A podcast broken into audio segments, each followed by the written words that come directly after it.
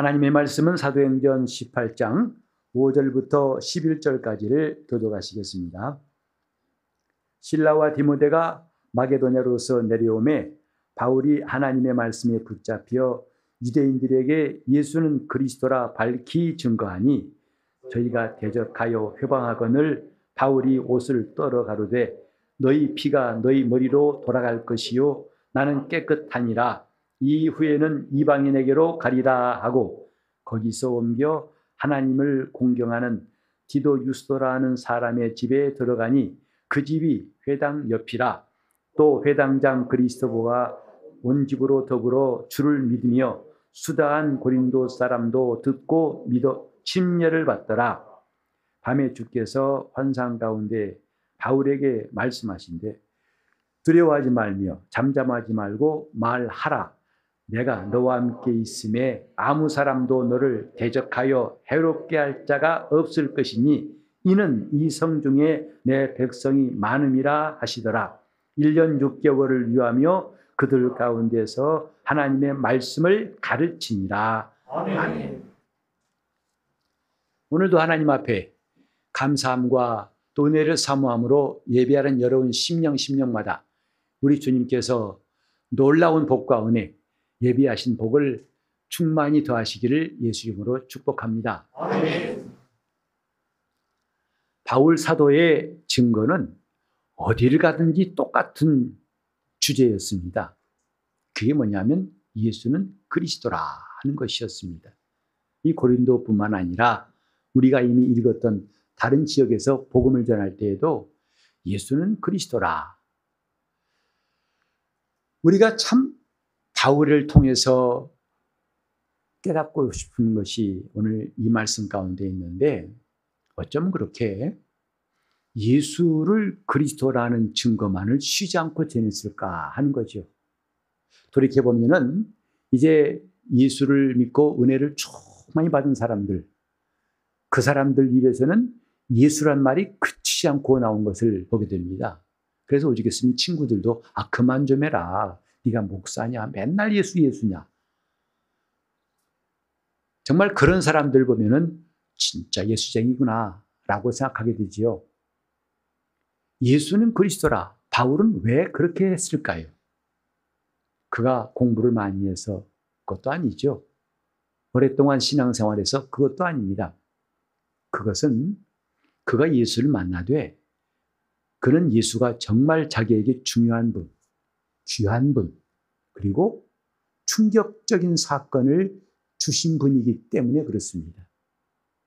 우리는 충격받은 사건은 오래 기억하는 것 다 경험하셨죠? 엄청난 사건, 그건 오래오래 기억됩니다.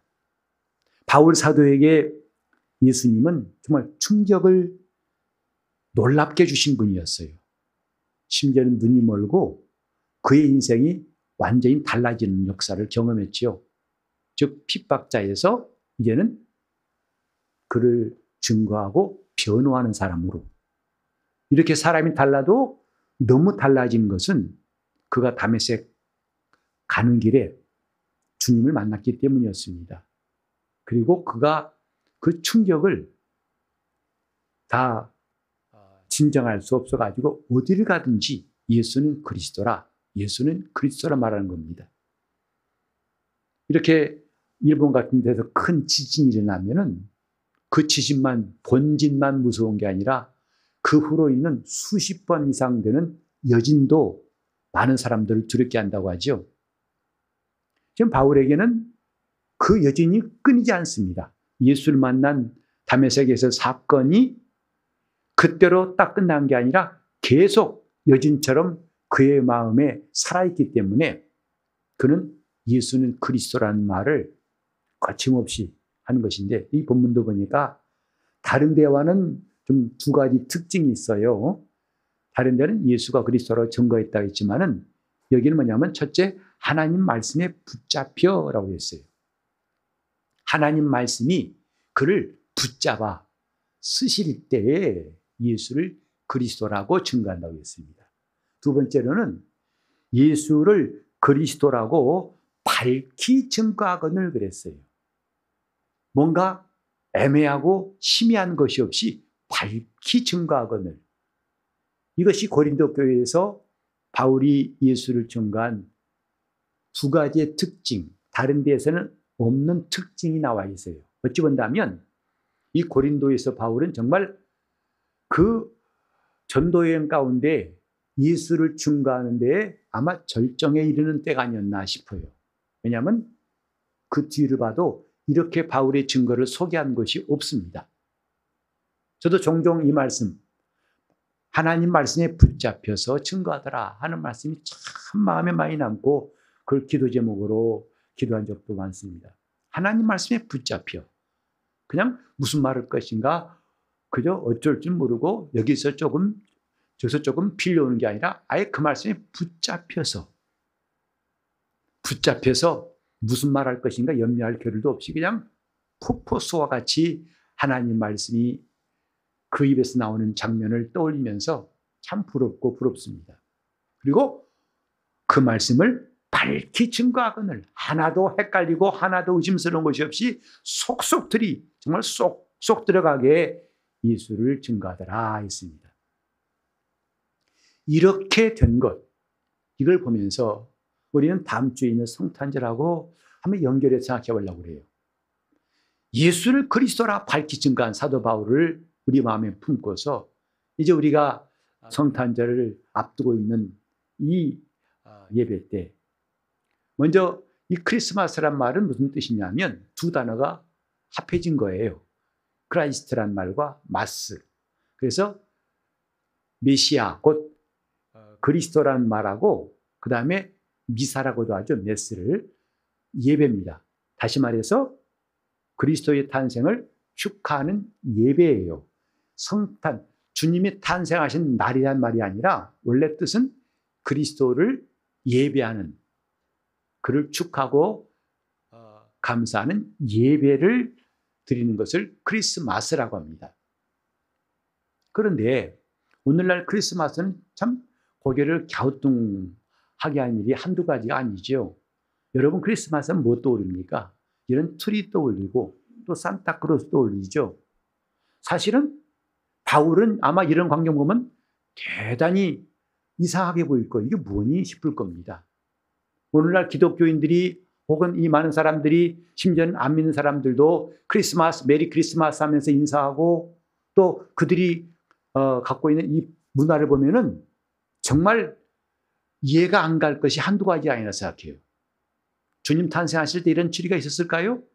전혀 없었어요. 그리고 크리스마스 캐롤, 이제 성탄절에 부르는 노래들 가운데에도 우리가 고요한 밤, 거룩한 밤, 주 예수 나신 것, 아, 이스라엘 왕이 나셨다. 저들 밖에 한밤 중에 이런 노래만 있는 게 아니죠. 점점 요새는 많아졌어요. 뭔지 아세요? 잘 아시는 거죠. 징글벨이 왜 나옵니까?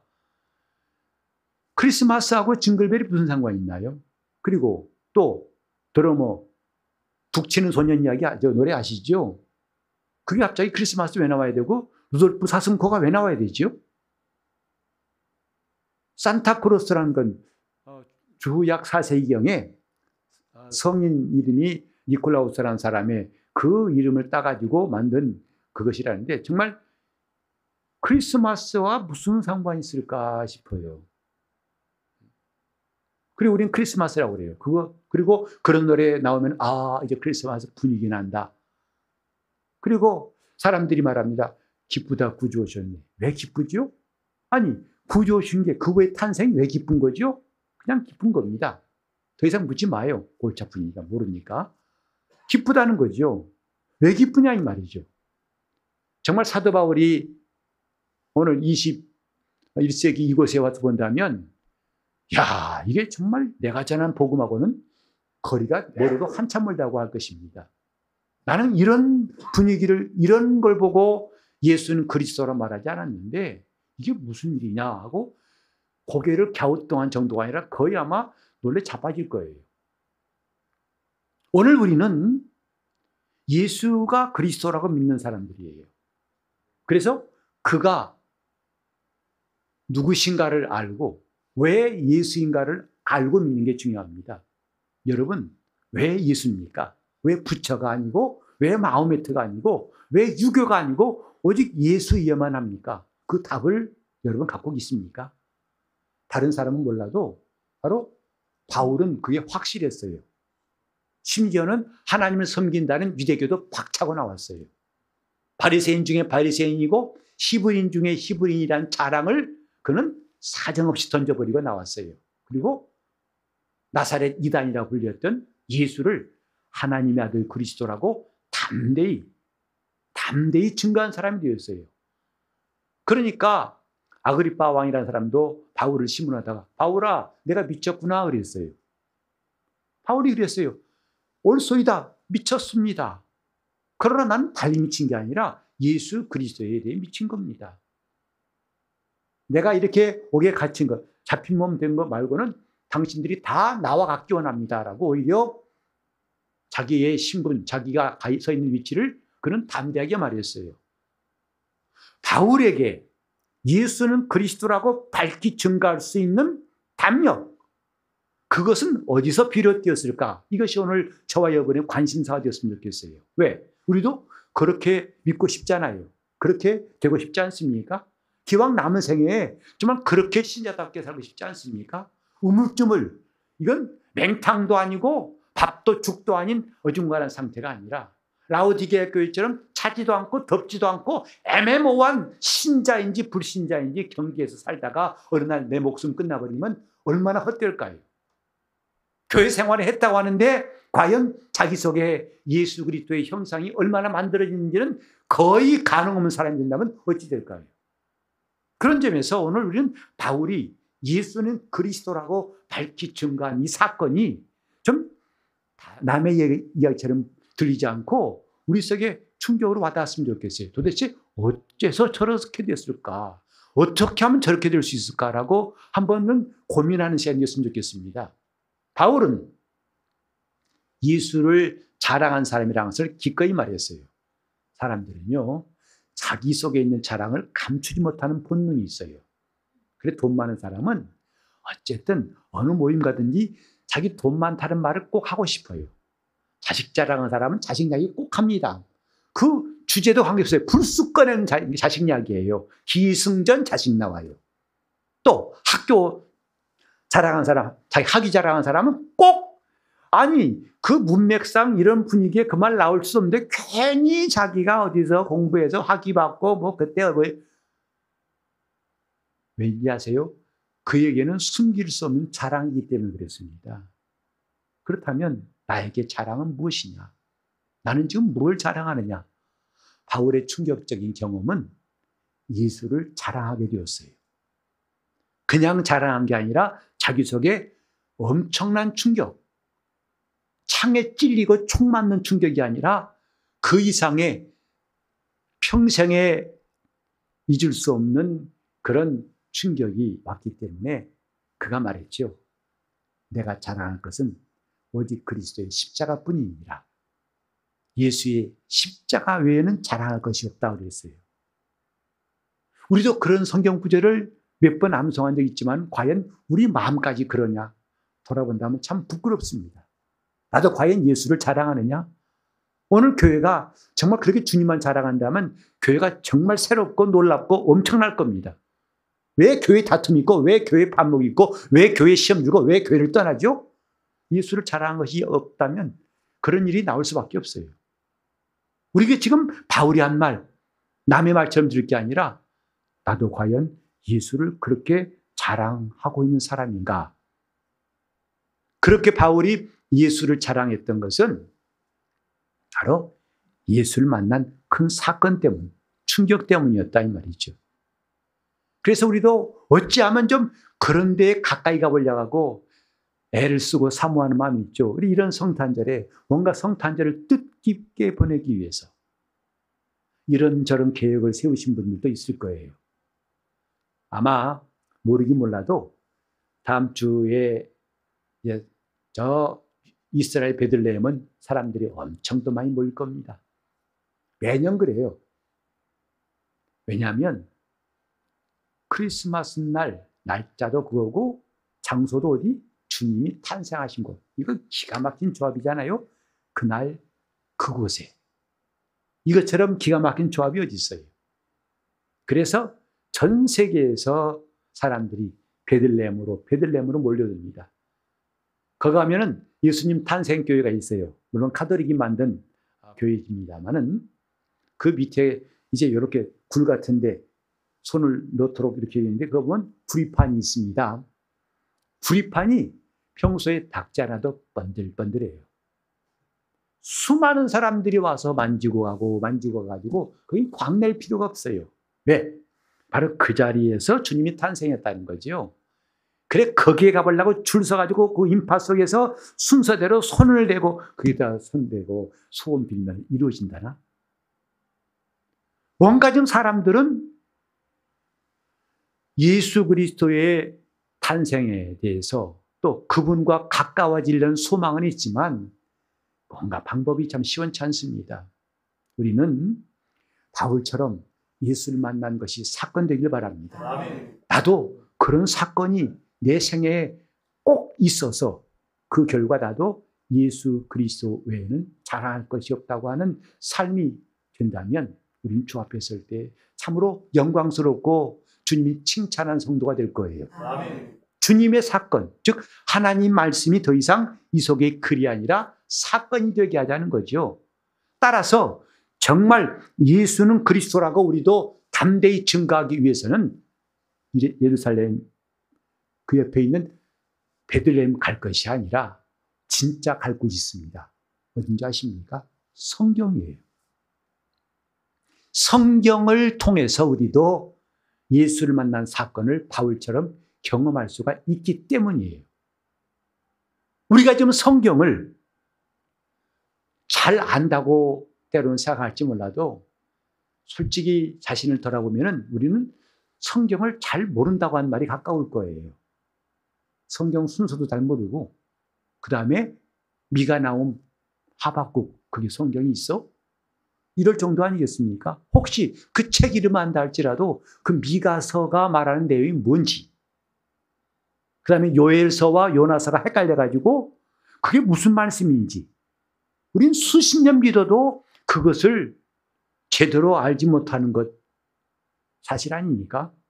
그래서 우리는 기독교인이라고 말하고 있어요. 물론 그걸 다 외워야만 구원받는 거 아니에요. 그러나 적어도 예수를 제대로 알려면 이 66권의 기자들이 다 우리에게 꼭 전하고 싶은 말이 이 성경에 쓰여 있지 않습니까? 왜? 그것은 예수를 잘 아는데 하나도 빠짐없이 다 필요한 것들이기 때문이에요. 우리는 66권 성경을 하나님 말씀이라 믿지 않습니까? 왜? 그건 하나도 예수를 제대로 하는데 불필요한 것이 없기 때문이에요. 하지만 우리는 기껏해야 복음서에 조금 또 늘 설교 듣는 그것만 조금 듣고서 아 성경은 그런 거구나 라고 지나가고 평생 믿어봤자 이 성경은 제대로 읽은 적이 없이 이 땅을 떠난 사람도 적지 않습니다. 또 성경은 몇 번 간신히 읽었어요. 그러나 내용은 몰라요. 아 성경 봐도 모르겠더라고 얘기 보니까 맨날 제사하고 손 양맞고 아 복잡하더라고. 그건 성경을 읽은 게 아니라 성경에서 튕겨 나온 겁니다. 우리는 그 말씀 속에 들어가야 할 텐데 그 말씀에서 튕겨 나온 거예요. 아유 여기 있을 때 못되는 공기가 나빠. 아 숨가뻐. 나온 거 아니겠습니까? 왜 레위기에서 그렇게 거의 똑같은 것 같은 반복되는 제사를 계속 드리게 했을까? 심지어는 읽기도 좀 거북스러워. 왜? 똑같은 말, 첫째 날에 뭐하고 둘째 날에 뭐하고. 아이고, 민수기 가면 왜 이렇게 숫자가 많이 나오는지, 사람 많이 나오는지 정말 숨가쁩니다. 자, 그런데 이런 성경 앞에서 우리가 불편한 것이 사실이지 않습니까? 왜 성경이 복잡하냐면 내가 보기 쉬운 소설책 같이 좀 쌈박하게 재밌는 말만 있는 게 아니고 왜 이렇게 복잡한 또 역대기 가면은 정말 1장 1절부터 온통 사람 이야기만 나옵니다. 해가 안 돌아가는 이름 읽으려면 복잡하지요. 자, 근데 그 말씀들이 전혀 필요 없다면 왜 성경이 있겠습니까? 전부 다 예수는 그리스도라는 것을 알게 하기 위해서 필요한 부품들이에요. 조각 그림 같은 것입니다. 그런 점에서 우리가 그 성경을 제대로 알지 못하고 나는 예수 믿다면 솔직히 말하면 좀 부끄러운 이야기를 할수 있어요. 우리는 크리스마스 징글벨 노래 들으면서 흥겨운 노래 들으면서 아 크리스마스 와서 아 기뻐 왜 구주 오셨으니까 아 예수님은 복음의 시작이야 아 예수는 나의 죄를 담당하신 메시아야 그렇게 값싸게 건너뛰 지나가고서 그 증거가 뭐죠? 다음날 되면 허전해요. 저도 이제 올해면은 46번째 성탄절을 맞이하더라고요. 성탄절의 추억. 정말 예수가 누구신가에 대한 것보다는 그 밤새 추운 날씨. 사실 성탄절 치고 춥지 않은 날은 별로 없었던 것 같아요. 대부분 추웠어요. 막 손발이 얼어듯이 추워서 호흡 불면서 저 가정만 돌면서 새벽송 조용한 데 가가지고 그 집 앞에서 시작 기쁘다 구주 아마 옆집 사람 되게 미안해 아닌 게 아니라 잠 깰 것 같은데 그것도 무릅쓰고 가서 새벽송 돌면서 그 다음에 또 끝나고 나서 장로님 댁 가가지고 이렇게 해서 아, 이불 속에 같이 발단 좀 얼리고 있다가 바로 아침 먹고 11시 성탄 예배 가서는 졸고 그게 성탄절의 기억이에요. 과연 예수는 그리스도라는 사실 그것이 우리 속에 더 가까이 다가온 성탄절이 아니라 이게 뭔지 마치 이게 성탄절의 풍경인지 우리는 또 그것도 괜찮다고 그냥 넘어가고 있어요.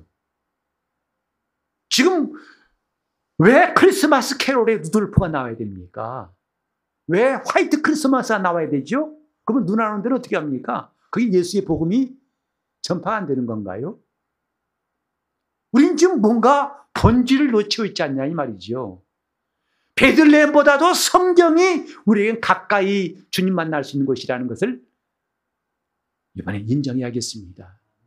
성경에서 예수를 만난 사람은 전부 다 바울처럼 툭 건드리면 예수 말이 나왔어요. 저도 함께 처음 예수 믿을 때 아주 정말 그때 모두가 다 충만해가지고 정말 예수 전도하라는 것은 별로 필요가 없어요. 저도 학생, 학생 때에 예수 믿으면서 그저 충만해가지고 그래서 우리가 서로가 말했어요. 서로가 말하면서 아니 그 당시에 막 귀신 쫓고 병 고치던 시절입니다. 병자를 두려워하지 않고 했던 시절인데 우리는 그랬어요. 서로 말하기를 우리는 다 병자, 병자들이다. 무슨 병이냐? 구제의 불능성, 예수 미친 증이다. 얼마나 예수 미, 어, 미쳤든지 구제할 수 없는 사람들이다. 그게 병명이다. 아, 이래하면서 참 뜨겁게 어떤 사람은 그냥 저 병원 여관실 가가지고 시체를 꺼내라고 했다는 거예요. 나 살리겠다고. 그렇게 열심히 있던 시절. 그게 벌써 주님을 만난 사건이 내 안에 있으니까 겁도 없이 살았던 시절이 지금도 기억나요. 그러니 바울의 이 증거는 얼마나 놀라운가. 그냥 노래나 불러주고 이런 틀이 만들어 놔야만이 가까스로 성탄절 분위기를 기억한다면 과연 우리가 신자라고 할 수 있을까? 우리는 성경에서 예수를 만나는 것이 이 시대에도 답입니다. 이것보다 더 정확한 답은 없어요. 그래, 우리는 새해에 정말 그 무엇보다도 성경을 가까이 하고 온 성도가 1년에 한 번은 성경 통독하는 운동을 할 겁니다. 최소한 한 번, 누구든지 예외 없이 어쨌든 한 해 동안에 성경 한 번 읽고 또 가능하면 어떤 사람은 다섯 번, 열 번씩 읽으면서라도 그것은 성경을 읽는 대회가 아니라 이 성경 속에서 예수를 만나자는 캠페인이죠. 예수를 알자는 캠페인이죠. 우리는 지금 보세요. 크리스마스가 다가오지만 과연 우리 마음속에 그리스도의 십자가가 있는가? 내 마음속에 예수님의 십자가가 없다면 십자가가 내 속에 들어오지 않았다면 우린 또 계약 없이 수없이 많은 공허한 성탄절을 기다려야 할 겁니다. 사람들이 흥겹게 노는 데서 함께 어, 함께 동, 동참하는 것으로서 어, 맞아 성탄절이 하는 이 초라한 일들을 언제까지 계속해야 할까요? 왜 기쁘십니까? 왜 그렇습니까? 우리는 지금 예수가 하나님의 아들이라고 입으로는 고백하지만 우리는 왜 예수여야 되는가에 대한 답을 갖고 있지 못한 사람도 우리 가운데 적지 않을 거예요. 왜 꼭 부처가 아니고 예수입니까? 왜 마호메트가 아니고 예수죠? 왜 미신이 아니고 반드시 예수입니까? 바울은 그 답을 확실히 알고 있었어요. 그에게서 예수는 그 어떤 것도 자기를 해결할 수 없는 모든 문제 해결이 되시고 자기 인생의 열쇠라고 봤기 때문에 로마 시민이 아닌 사회적인 지위도 포기하고 존경받는 바리새인 유대 사회에서 엘리트로 그 사람 잘하면 나중에 대제사장 될 수 있었을 거예요. 그런 길도 포기하고 나에게는 예수 한 분만으로 족하다 하는 그 놀라운 사건이 이렇게 예수는 그리스도라고 어디 가든지 증가할 수 있는 원동력이라는 것을 우리가 보게 됩니다. 중요한 것은 오늘 저와 여러분이 과연 왜 예수냐 하는 거죠. 저는 내년 한 해 동안 계속 좀 그걸 했으면 좋겠습니다. 왜 나에게는 예수인가? 그걸 물어보고 답을 찾는 거죠. 그냥 많은 신 가운데서 하나 예수. 아니, 다른 거 필요 없고 나는 예수만이 답이다라고 하는 그 이유를 찾아가는 2023년을 우리가 맞기를 바래요. 그래야 주님 볼 때 부끄럽지 않겠습니까? 너 왜 나 만나러 왔냐? 아유, 주님이셨어요. 난 이런 곳 올 줄 몰랐는데 한다면 얼마나 황당하겠어요. 어? 내가 번지수를 잘못 잡았네요. 주님 나 모르시는군요. 나도 주님 모르겠는데 누구시죠? 한다면 황당한 거 아니겠습니까? 왜 예수인가? 바울은 답을 찾았어요. 그가 그리스도이기 때문이라고. 그가 나의 구주. 그는 나를 위해서 십자가를 지시고 내 죽음을 대신하신 그리스도. 내 모든 일생의 문제를 다 해결하신 이 땅에서뿐만 아니라 내세에 있어서 모든 문제까지도 해결하신 분이 바로 예수이기 때문에 예수는 바로 그리스도라고 그는 확신했던 것이죠. 오늘 저와 여러분이 예수 믿고 있습니다. 근데 앞으로 성탄절을 몇 번 더 맞이해야 비로소 우리 마음속에 아, 맞아. 예수는 그리스도시다. 아, 맞아. 예수는 나의 구주시다. 그것이 감격해서 이런 캐롤송 크리스마스 트리가 없다 하더라도 정말 하나님 앞에 감사함이 넘치는 그런 성탄절이 오기를 바랍니다. 저 SNS 보니까 아주 우스갯소리사람 소개하죠. 뭐냐면 더 이상 성탄절에 아기 예수 찾지 말래요. 왜? 다 크셨대요. 하고 한 날 아기 계시냐는 거죠. 지금 뭔가 우리는 정말 나중에 우리가 봐도 내가 무슨 짓을 한 거야? 내가 어떻게 살아온 거야? 내가 과연 믿는다고 했는데 어떻게 한 거지? 나 교회에서 직분도 맡았다면서 이게 뭐 한 거지? 이런 날이 오지 않도록. 지금부터라도 우리는 이 바울 사도가 열어놓은 그가 만들어 놓은 모델을 보면서 예수는 그리스도라. 이러니 바울에게는 성탄절이란 절기가 필요 없을 거예요. 왜? 그는 이미 이 안에서 항상 성탄절이에요. 이 땅에 오신 예수가 자기를 살리시고 자기가 이 생 동안 그렇게 의인인 줄 알았는데 그게 다 무너지고 자기를 포기해도 아깝지 않은 그분이 바로 하나님의 아들 그리스도인을 믿었기 때문에 더 이상 캐롤이 필요 없고 크리스마스 추리가 필요 없는 정말 예수 그리스도가 자기 안에 계신 것을 고백했잖아요. 내가 그리스도와 함께 십자가에 못 박혔나니. 그런 적 이전에 내가 산 것이 아니요. 내 안에 그리스도가 사신 것이라. 여러분, 우린 매년 성탄절을 맞이하지만 아직도 주님이 안 오신 사람도 있어요. 이 안에. 기쁘다 구주 오셨네. 저기 오시는 거 보고 끝나요. 남들이 그런 노래 보고 음, 오셨나 보다 끝나요. 아직 자기에게는 안 오셨어요. 그래 요한계시록 3장 20절에 말씀했죠. 볼지어다 내가 문 밖에서 문을 두드리고 있다. 내 음성을 듣고 문을 열면 내가 들어가겠다. 수천 년이 지난 지금도 아직 주님이 문 밖에서 문을 두드리신다면 그 크리스마스는 무슨 의미가 있을까? 이제 우리는 우리 입에서도 바울처럼 하나님 말씀에 붙잡혀 예수는 그리스도라 툭 건들면 예수 이야기만 나올 수 있는 참 그리스도인 될 수 있도록 주여 정말 한 주 남은 성탄절에 나는 이러한 성탄의 깊은 의미를 깨닫는 사람 되게 해달라고 정말 주님 앞에서 나도 예수의 사람인 것을 내가 왜 예수가 필요하고 그 이유는 그리스도인 것을 내 속에 답을 가지고 주님의 탄생을 축하할 수 있도록 동성으로 기도하시겠습니다.